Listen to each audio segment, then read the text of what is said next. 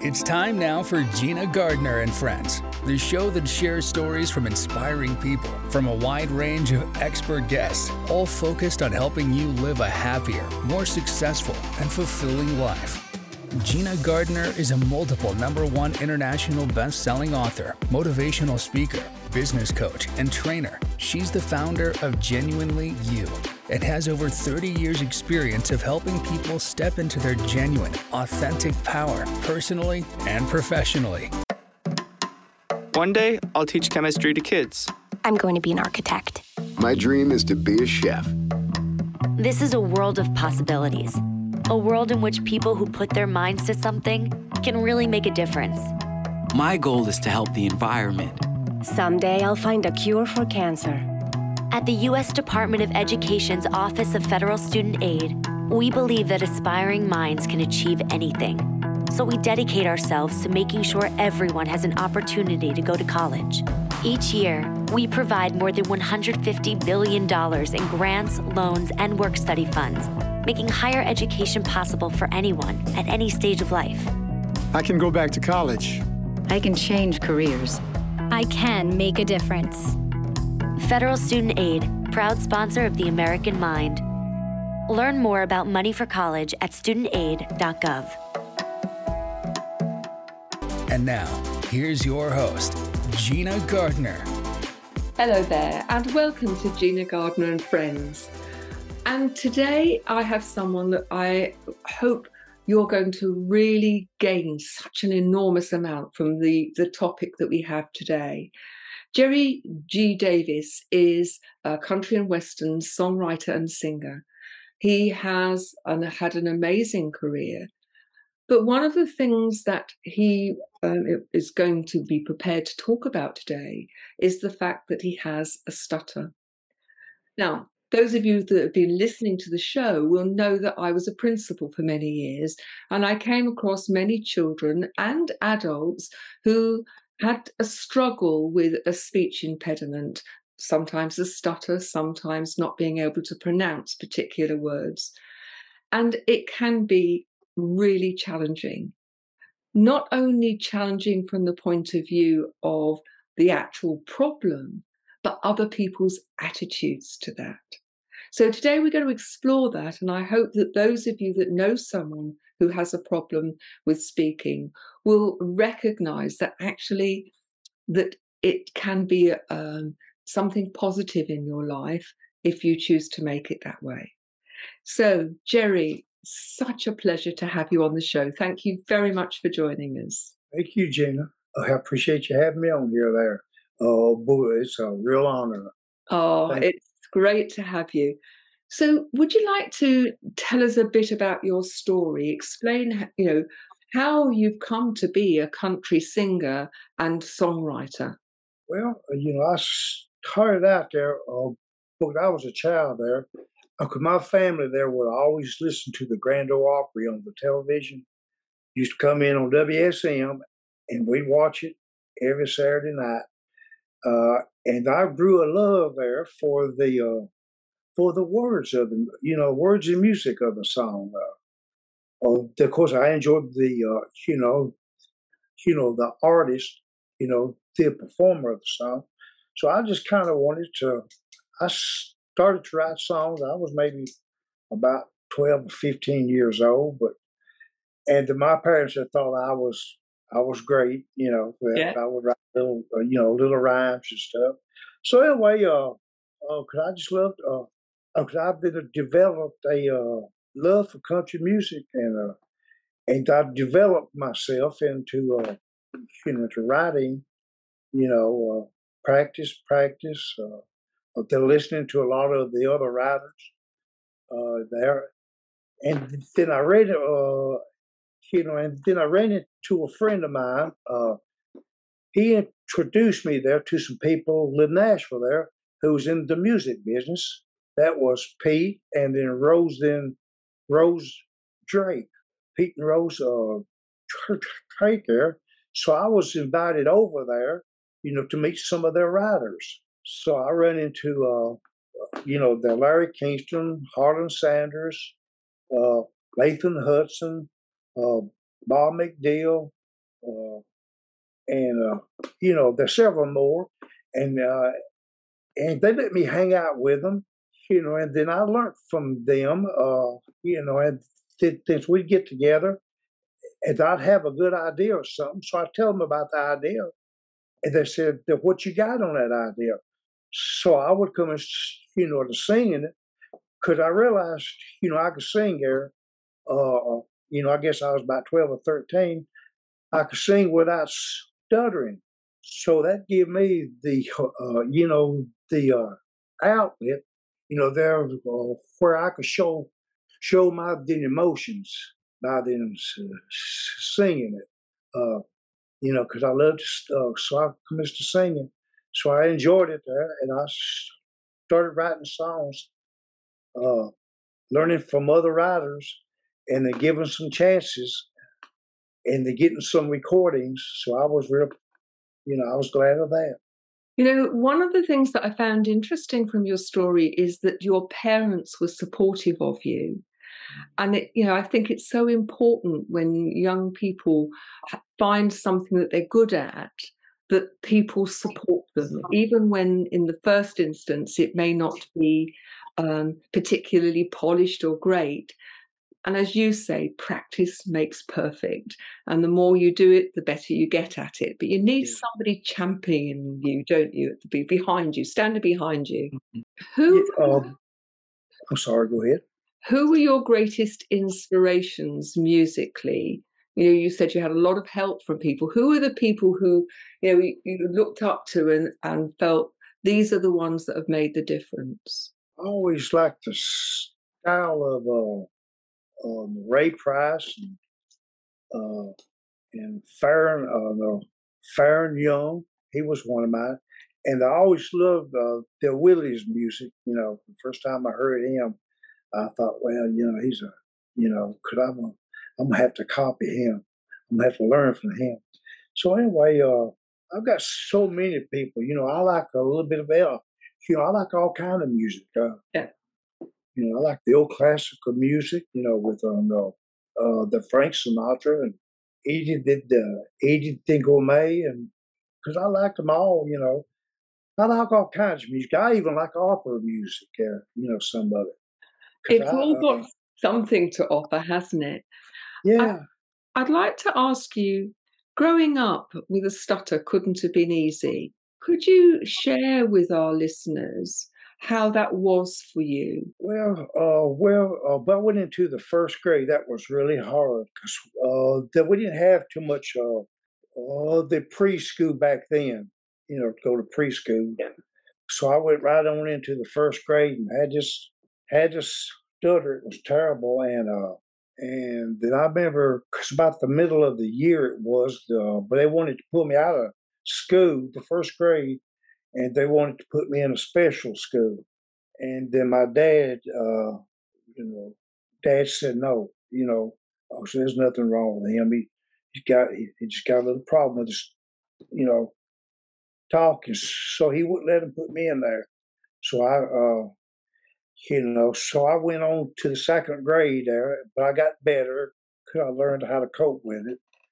Um, and, uh, you know, but that's, because you got to deal with it all your life. Uh, but you can't let it define you. I mean, that you got to move on. Because uh, I had dreams, they're just like everybody else. And I had, uh, you know, because I had a passion. So I pursued it. And, uh, and I learned to, uh, you know, I learned to live with my, you know, the, with my impediment.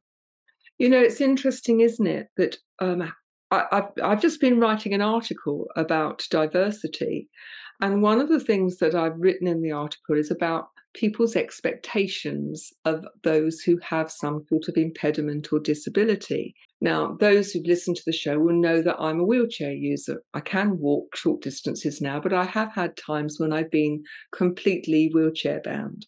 And people would often make assumptions that because I was in a wheelchair, that actually uh, that I was mentally incapacitated too. In fact, it used to give my secretary great amusement when we walk she'd, she'd wheel my chair into the town and people would use that voice you know would you like a sweetie um, little recognizing that you know I ran a school and uh, that I consider myself an articulate and intelligent person. And I think it's very easy when people see someone who's got a challenge or hear a challenge to make the assumption that because they have one challenge that they're capable of very little. And you're absolute living proof aren't you that had your dad not stood his ground and said there's nothing wrong with him apart from the fact that he has a stutter you would have been sent to special school. And there's nothing wrong with special school if that's the right place for you. But it patently wasn't. Yeah, I'm glad my daddy saw that. My dad, he, uh, we talked several times, and uh, and he says, "Now you, you know, you just got a little problem. We all got problems." He said, "But you can't let that, uh, you know, define you." He said, "You got, to, oh, I know you got dreams." And you got, you know, and what, you know, he said, I can see it in you. I can see your creativity. He said, you're going to be okay. You're going to come out. Because uh, he always encouraged me. Your dad was obviously a very special man. Yeah. Of course, I lost him there when I was about, you know, uh, the 15. Oh, yeah. Yeah. That's, and, uh, I'm really sorry to hear that. And that must have been yeah. incredibly difficult. Difficult anyway, but for someone, for your yeah big supporter to lose them very hard. Yeah. We're going to go for a quick break now. Um, but when we come back, I'd like to talk with you about how you discovered that singing and music was a way for you to manage your challenge. So don't go away. We'll be back in a couple of minutes. Those were the days a little risk never scared us. Pants tight, plans loose. We'd cruise down drags with our favorite bands. We bought good times with loose quarters. And every night, we had standing dates with the same friends. Life was simpler back then. We hustled, we bumped, we bus stopped, and we smoked. All the time. If that was you then, get your lungs screened now. Visit screenyourlungs.org today. Oh, not again. Hey, Mrs. Deer, what you doing standing in the middle of the road? Oh, sorry, Ranger. Was I doing that again? Yeah, yeah, you were. Well, I was just on my way home when I saw your headlights. Your beautiful, shiny headlights. Hey, snap out of it. What is it about headlights? So, Ranger, you're working late. Yeah, I was over at Smokey Bear's house. We were talking about how to get people to be personally responsible for the fires they start. You mean people aren't being responsible? Most are, but sadly, some aren't. Oh, so what are you going to do? Radio. We're going to make some entertaining radio commercials that remind people to be careful. I like that. Oh, you could make one with a deer and a ranger discussing how people should be responsible. Nah, it's been done. If you start a fire, put it out. Remember, only you can prevent wildfires. A public service message from Smokey Bear, the U.S. Forest Service, your state forester. Welcome back. I'm talking to Jerry, and we're talking about how uh, um, he has a stammer and how he's managed it and yet used it to propel him forward, as he said before the break, that having a stammer does not define who he is. Jerry, I'd like when did you discover that singing and music was a way forward? Well, I was working on the, I was working on the, uh, work, working on my job. I was around 20 years old and, and I was working on the docks. I was loading, unloading trucks. That was my job. It was open docks. And, and I just, you know, I just, you know, I started to sing and I, I want to see if I could sing. And and it come out. I said, well, uh, well, you know, I can express myself now, uh, you know, because I, you know, I can really, I can really, express myself in my songs. So, so that I wanted to be a uh, artist. I wanted to be a singing artist, but I got uh, I got introduced into the uh, you know I got introduced into the music business by a uh, friend of mine I was working with. Oh, he knew a friend on uh, uh, you know Penn Nashville, so he introduced me. He said, "I want you to meet somebody." He was at the uh, Lawrence Welk uh, the music group, you know, up here in Nashville, because they had an office up here in Nashville.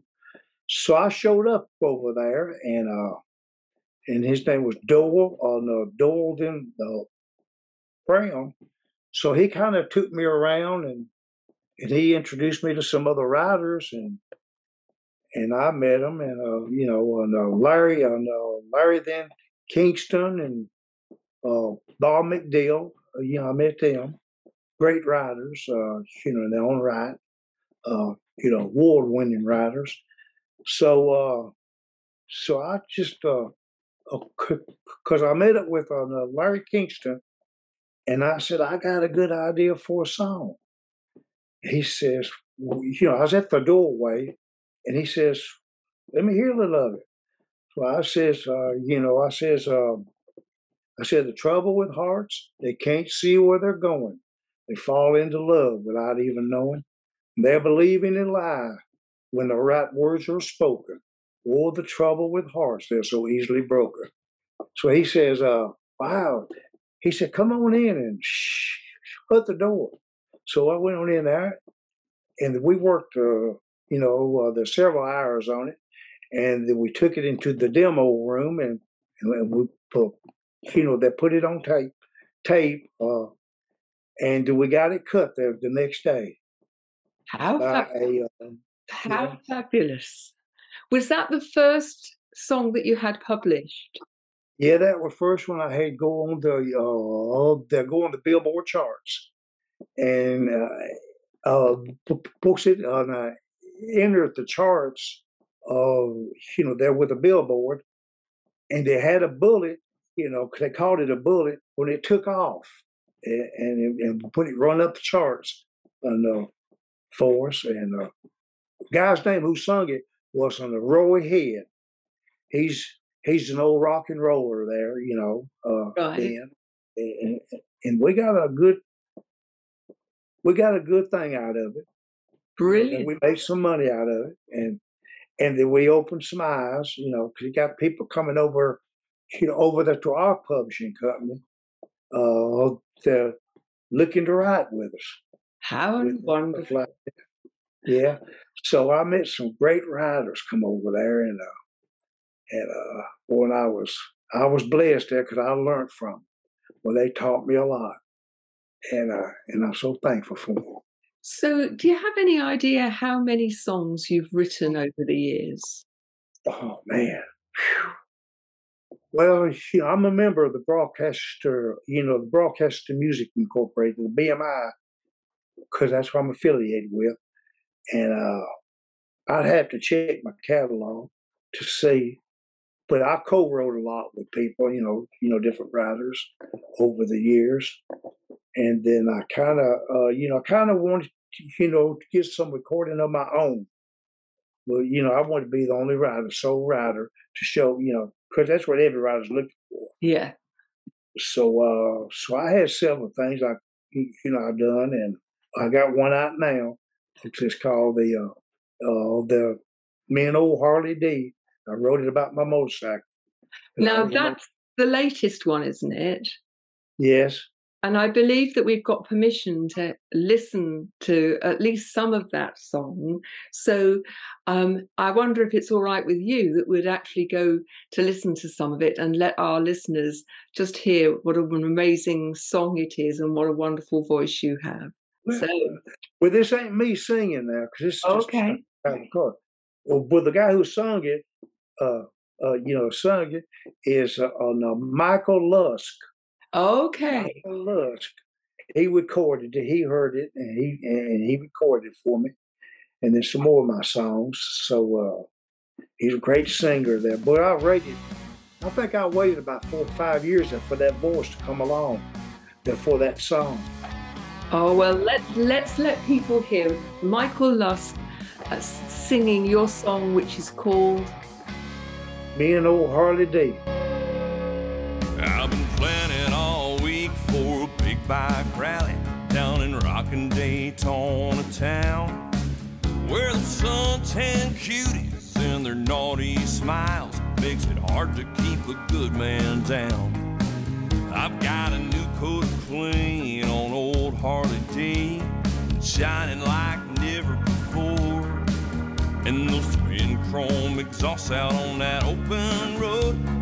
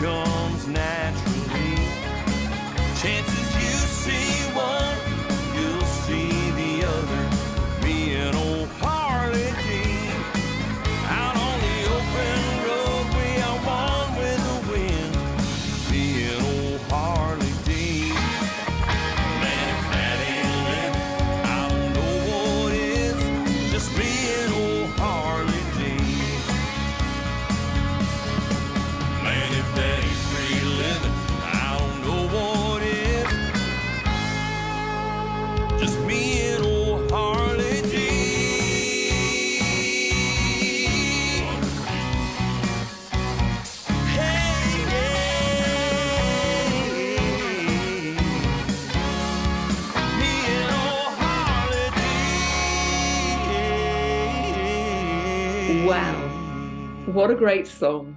Thank you very much for sharing it with us. You know, we're going to go into a, another break now, but when we come back, um, I want to to talk to you about um, well, your advice to help people who have um, some sort of impediment or disability, and the approach that you've used that's helped you through your life because patently you're a huge success and you've not let anything get in the way. So don't go away. There's so much gold to come after the break. We've all felt left out. And for people who move to this country, that feeling lasts more than a moment. We can change that. Learn how at belongingbeginswithus.org. Brought to you by the Ad Council. Welcome back. Jerry, yep. if somebody has a, a, speech impediment or they have a child with a speech impediment, what for you have been the ways in which you've managed the difficulty, not only for yourself, but because of the way other people have, have approached it? Well, you, uh, but I hear nowadays, there uh, they got help everywhere. Back when I was coming up, there wasn't too much help help for us. You know, it was considered a uh, mental. It was considered a uh, mental disability. But uh, but the nowadays, because uh, they have help, and if you have a child there who is having problem, a young child who is having problem there, you know, with, you know, with the speech, get them help. Get them help. Go for it now. Don't wait, because you know, because it'll just because it becomes a habit and it becomes ingrained in you know there. But there's a lot of help out there. You know, uh, the President uh, Biden, you know, uh, he he was a stutterer, you know, all his life. So uh, you know, I've read some things on him, and and you just can't give up. You just you got to keep on being who you are. And if you can't go through it there, go around it. There, you'll find something about yourself if you do it. If you just keep on. And uh, so I've learned a lot from him. Did you know that the Queen's father was a stutterer? I had heard that. Is that true? It is absolutely true. Yeah, I and heard he, that. he wasn't supposed to be king because um, his brother was supposed to be king and they he abdicated. Um, mm. And he suddenly found himself in the spotlight. And uh, he worked with a, a, gentleman, I can't remember his name, who helped him um, because he had to then start giving speeches to the whole nation, mm. particularly mm. around uh, the time of the Second World War. And the way forward was for him to have music playing in mm. headphones whilst he was uh, speaking and the music helped him actually be able to, to speak. Um, so, you know, so many people who are famous, who are very able, have started off life with that, and it could have set them back, but they've not let them. Yeah. Yeah. And I think it's so important that people take on board. It's not the challenge that defines you; yeah. it's what you do with it. Yeah, uh, yeah, there, uh, but you don't want to give up uh, that. You know what you are, you know, in your own mind, and uh, you know there. And if you got a dream, and if you got a passion, you know, follow it, go for it. Because uh, uh, they set your course for it, and uh, and then go for it. Aim for it and go for it. I think that's such important advice. And that's true for everybody, not just those yeah. people who've got a, a, a challenge. Yeah. But ultimately, you know, we have one life. We need to make the most of it, don't we? That's right. And then, uh, you know, it then, uh, and then you let other people help you. Ask for help if you need it, because because uh, we all need, we're all gonna need it. Uh, uh, we're all gonna need a leg up in this life we're all going to need a hand, you know, to help us there. Uh, and that if they help you or you reach out, you should that you help somebody. It's interesting, isn't it, that when you do help someone else, not only are you helping them, but in truth, you're helping yourself too, aren't you?